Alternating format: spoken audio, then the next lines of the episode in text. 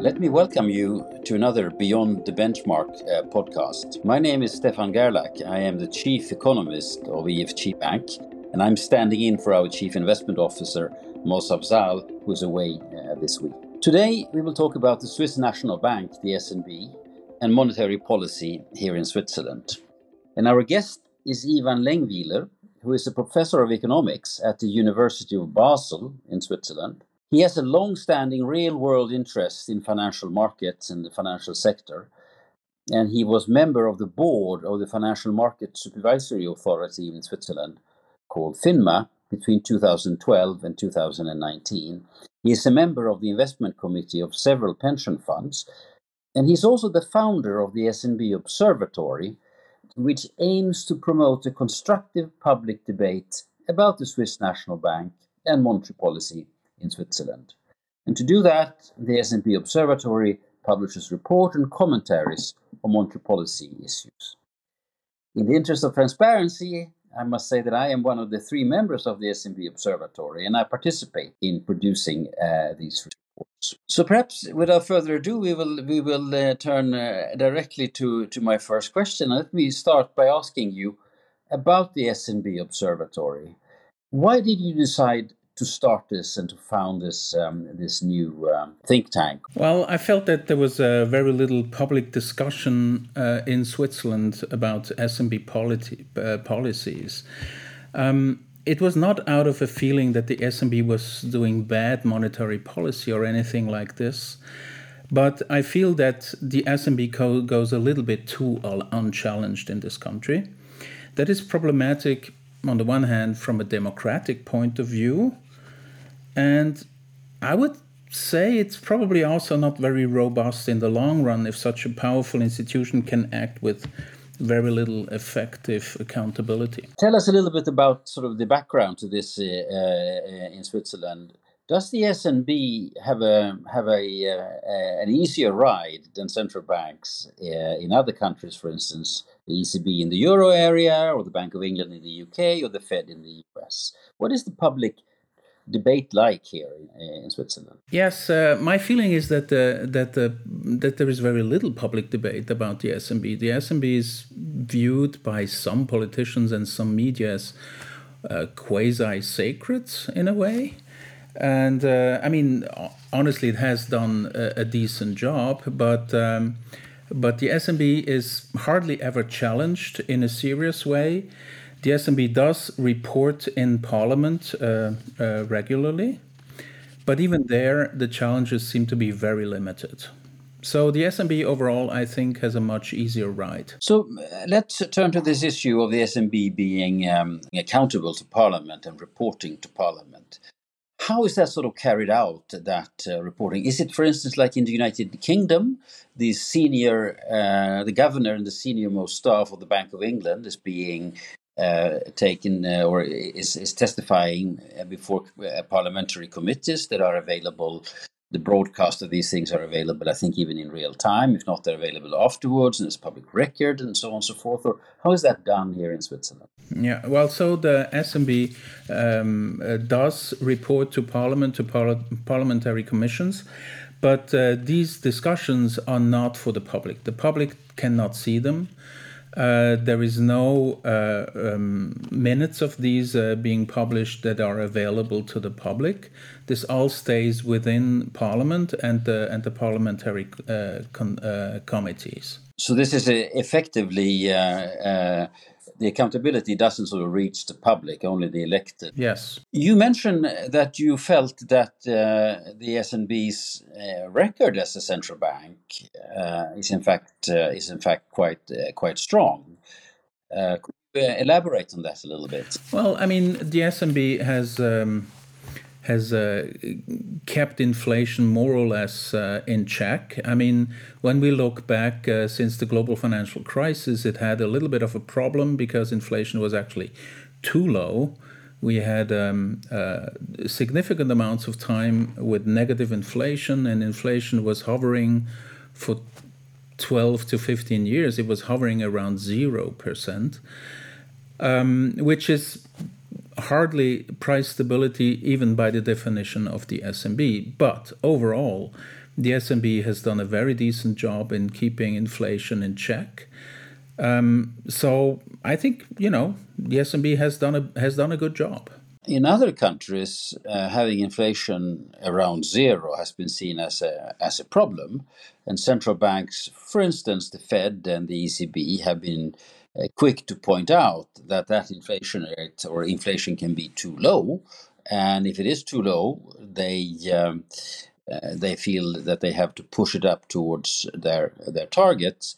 Uh, uh first, what is the SNB's uh, objective for inflation? And why, or to what extent, did it feel having inflation of effectively 0% uh, was a problem? Yeah, so um, the SNB is free to define what price stability means, and it has chosen to define price stability as annual inflation over the medium term between 0 and 2%. This is significantly lower than many other central banks, uh, uh, how other central banks define it. It has become sort of a global standard to define price stability as annual inflation of 2%, so a point target. Now, why is it a problem to have too low inflation? The problem is that when the, the central bank needs to ease monetary conditions, it has to lower interest rates. And if the long term interest expectation is, say, 1% or even 0%, there is very little room to maneuver. So essentially, the, the SNB has met the, the lower bound uh, in a more harsh way and earlier than other central banks because its long term inflation was so low. The SNB could have had uh, um, uh, more room to maneuver if it had uh, shot for, say, 2% inflation instead of 1% or 0%. You know, the SNB did, in fact, uh, cut interest rate to minus uh, three quarters of a percent, minus 75 uh, basis points. And that I think is, is, is, is striking because other central banks, for instance, the Federal Reserve, uh, were not willing to adopt negative interest rates. But in, in a sense, uh, the SNB actually was willing to do what it had to do given that it ran inflation so, so low. Are negative interest rates not seen as a problem by the public in Switzerland? Absolutely. Uh, I think many people find it odd that interest rates should be negative. I think we have all learned something. Uh, we were talking about, uh, there was a term called zero lower bound before. We now call it effective lower bound because we know that the lower bound is not at 0%. So moderately negative interest rates seem to be possible for extended periods of time but uh, it, it's it's it's highly you know it's it's not a it's not something that that people like to pay interest on their on their bank deposits. And uh, I feel that the SNB was I mean they did that but they were probably uneasy and eager to get back to to positive territory.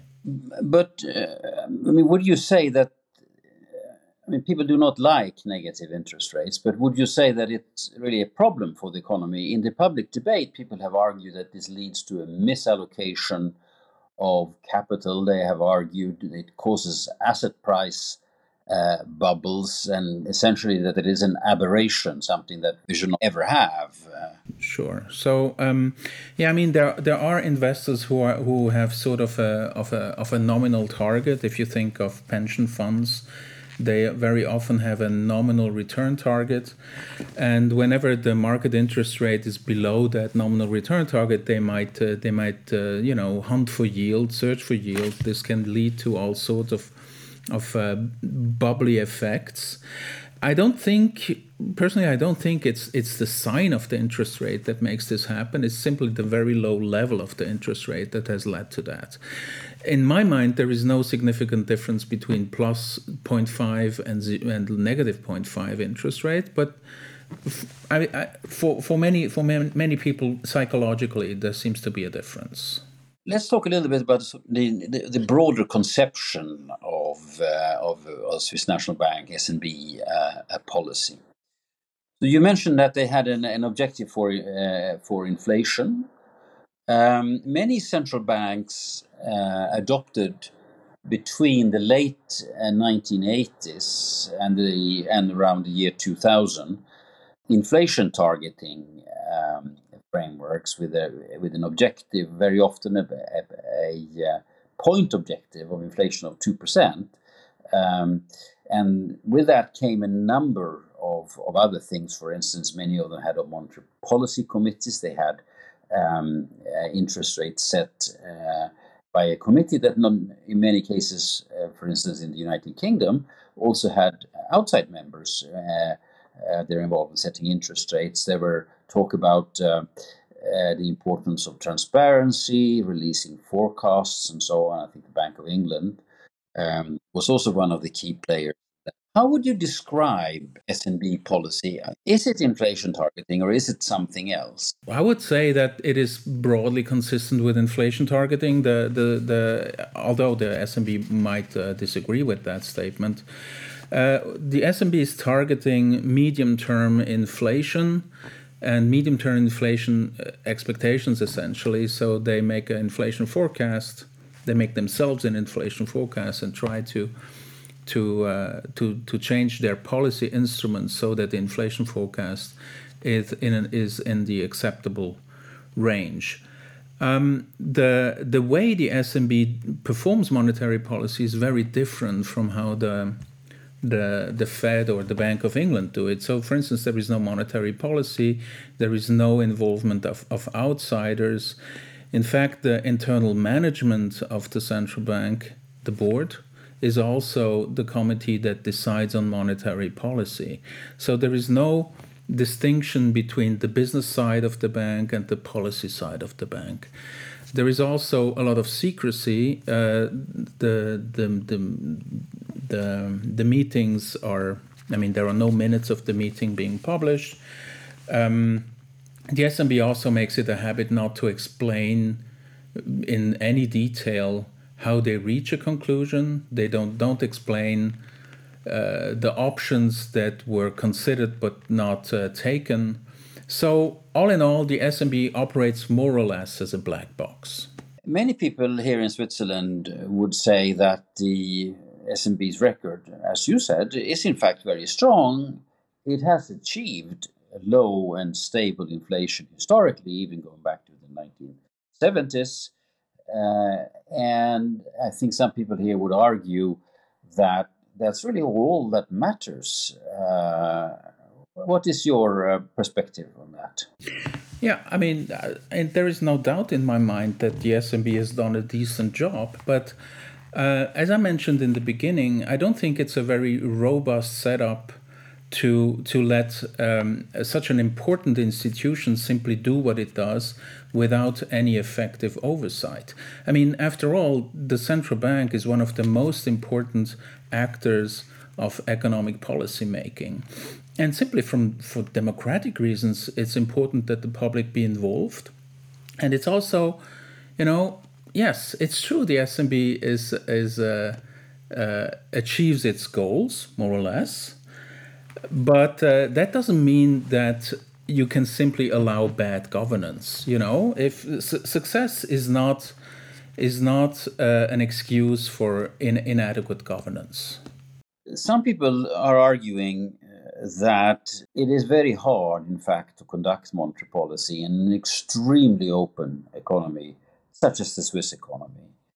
And effectively, monetary policy in these uh, economies for instance, in Denmark or in Sweden or in Norway and in other countries, uh, essentially involves shadowing some other central bank. And in the case of SNB, people say that the SNB is effectively shadowing Frankfurt, and it does not have too much room for, uh, for maneuver. I think the SNB itself would say that that is not true. Its, its policies are not at all set in Frankfurt, and in fact, would argue it has an, uh, it is a benefit that it's it's not. It has an independent monetary policy. How do you view this debate? I mean, the SNB is very independent from Swiss politics. I think the SNB is much less independent from global financial markets, actually, than it is from Swiss politics. In particular, the uh, the monetary policies of the ECB and the Federal Reserve uh, put constraints on what the SNB can do, but within these constraints, the SNB can still still choose its inflation target. The SNB would be free to choose a two percent inflation target or a zero percent inflation target if it really wants to do that.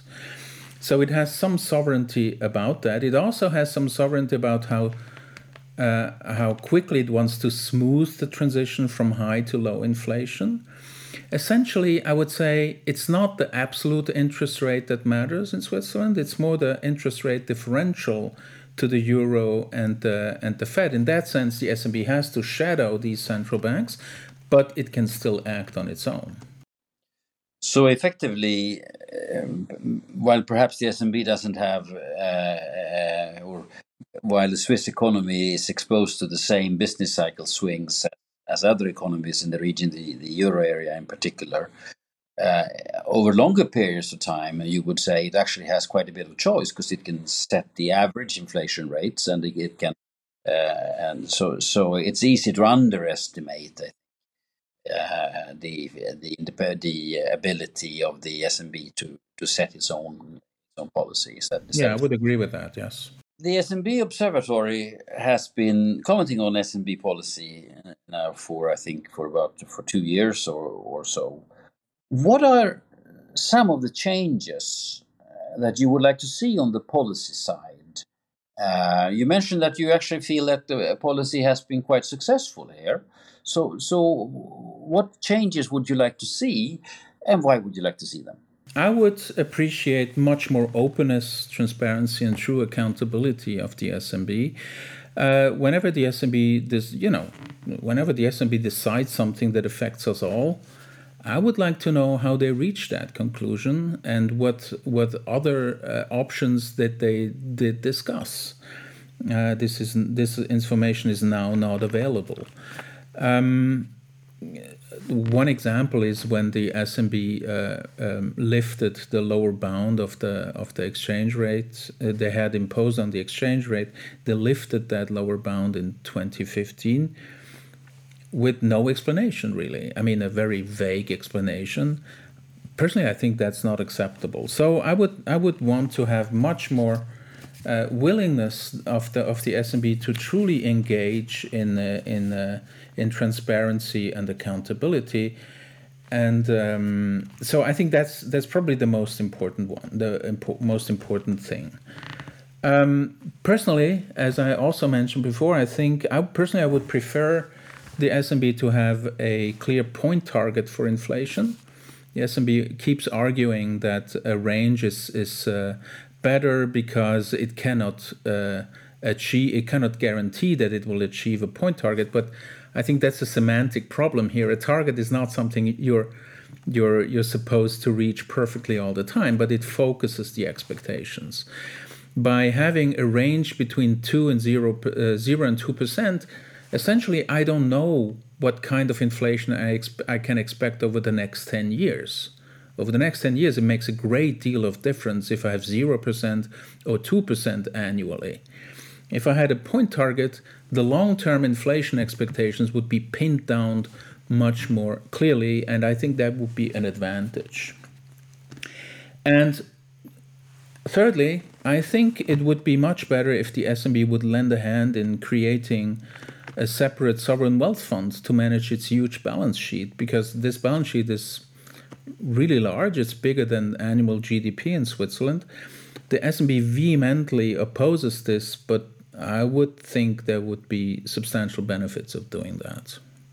But uh, if we uh, look across the world and if you take a peek at monetary history, there is uh, many sad episodes of central banks uh, financing uh, public spending. I think it's probably fair to say that all episodes of high inflation that we have seen, or sustained high inflation that we have seen, uh, have come about because, in one way or another, uh, the central bank has been involved uh, with financing the public sector. Would that not be an issue?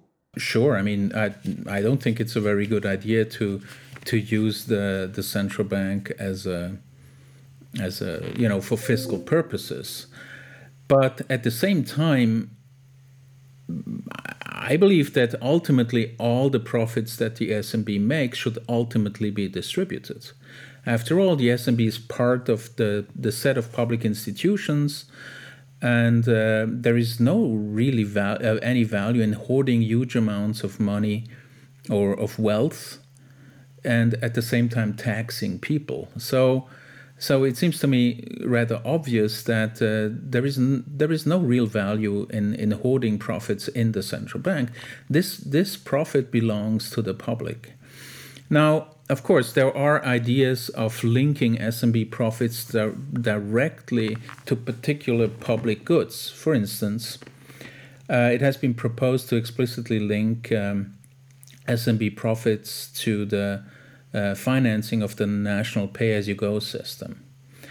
Uh, that's probably a very bad idea because it would be politically dangerous. The SNB would be made politically responsible even if not de jure, but de facto, it would be politically responsible for ensuring the solvency of the pension system. And that is, of course, uh, not at all part of the mandate of the SNB. So I would not do that. But the SNB profits should be distributed into the general budget of the government, and then the executive and the legislative branches can decide how to spend it. But, but does not, in fact, the SNB pay out its profits to the government over time. Yes, it's true. The SNB does, of course, uh, distribute its its profit, but the SNB has a lot of um, sovereignty how how it actually how much profit it reports. Uh, it can keep some of the profit and and not distribute at all, and it and uh, and it can uh, it can uh, distribute the rest of it. Um, effectively, what we have found when we studied that the, the, the accounting of the SNB is quite a piece of work to understand. When we when we studied that, we realized that the SNB keeps a lot of its profits of its own. It has now amassed uh, about 92 billion uh, profits that are kept away from the public, and uh, you know a, a better system would be to simply distribute, say, a moving average of the of the profits every year, and uh, if it had done that, it would have distributed four or five times as much of the profits as it has in the past. But, but is this a question of the SNB actually not paying out the profits, or the SNB paying out the profits with a too long delay? Well, I mean, in the long run, we're all dead, as we know uh, yes, the delay may be may be infinite. Who knows? I mean, the SNB is is, uh, is free uh, according to, to the to the legal framework to amass reserves as it pleases. So, so you mentioned a number of times here that the SNB is free to do to do various things. Uh, how independent is the SNB? And furthermore, don't we generally think that independence is essential for good monetary policy. High inflation episodes, uh, many people would argue, are in fact associated with central banks lacking independence. Yeah, sure. I mean, the SNB is very independent, and of course, that is a, a good a, a good uh, thing. The independence of the central bank of the SNB, in particular, is due to the provisions of the Constitution and the provisions in the SNB Act. Independence is important for central banking, not just for central banking, for several uh, uh, public institutions, but also for monetary policy institutions, because uh, the political sphere tends to be subject to election cycles. It would, for instance, be not a very good idea to stimulate stimulate the economy every time before an election just to keep uh, the public happy with the incumbent parties. Turkey is an example what can happen when the central bank loses its independence. But there can be also too much independence in the sense. Um, the SNB is, as I mentioned, the SNB is and its uh, its uh, policy sometimes viewed as you know untouchable, and independence is just a tool, and it should be accompanied by uh, appropriate accountability. So the more independence, the more accountability. And I feel that this balance is a little off here. Perhaps we should turn a little bit to um, uh, talking about current economic conditions in Switzerland and the global economy uh, and so on and so forth. First, uh, let me ask you: much of the uh, of the global economy, certainly uh, Europe, the euro area, and the US are suffering from very high inflation rates. In the Baltic countries, we have inflation rates over 20%. The euro area itself has inflation running at around 10%. In Switzerland, we're somewhere around 3%. Why is inflation so low in Switzerland? And how important has SNB policy been for keeping inflation so low? Is it largely because of appropriate monetary policy, or are there other factors that play a role in Switzerland? Okay, well, I think um, there are probably three main reasons why inflation is so much lower in Switzerland now. Um, first, I mean, we all know that uh, the inflation hike was was driven initially by the the rise of fossil fuel prices, and fossil fuel fuels uh, make up uh, less than half of Swiss of the Swiss primary energy mix. This is much. This is significantly less than in other advanced economies. So, so Swiss CPI inflation was hit significantly less by the hike in oil and gas prices. That's the first reason.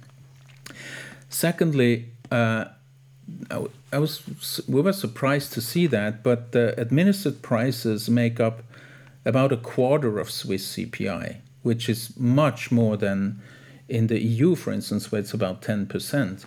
Administered prices tend to react more sluggishly and they have increased much less now than market prices so far. So then again, for a quarter of CPI, you have a component that has increased significantly less. And third is the policy of the SNB. The SNB has allowed uh, the Swiss franc to appreciate already before its first uh, interest rate hike in June this year. This already constitutes a tightening of monetary conditions. So effectively, the SNB was one of the first central banks to step on the brakes when inflation started to rise, and that was very good. Now, how do you think of this sort of evolving uh, in the future? So, uh, in the euro area, there is now clear evidence that the uh, economic activity is slowing, and people are worrying about a a recession is a recession in the euro area seems in fact extremely likely if we're not already in the us similarly um, well the us economy looks stronger perhaps because of more expansion in fiscal policy uh, the fed is very quickly raising interest rates um, uh, and um, it has increased uh, interest rates this year by by 300 basis points. Uh, we're recording this on the 31st of October, and they're going to have another meeting next week and may add another 75 basis points. Uh, so there's been a very, very major tightening of monetary policy in the US. And given the lags by which monetary policy operates, it seems plausible that also the US may experience a recession next year, perhaps a milder recession um, uh, than Europe. Switzerland is a very small open economy, trading intensely, certainly with the euro area, also with the US and the, and the broader global economy.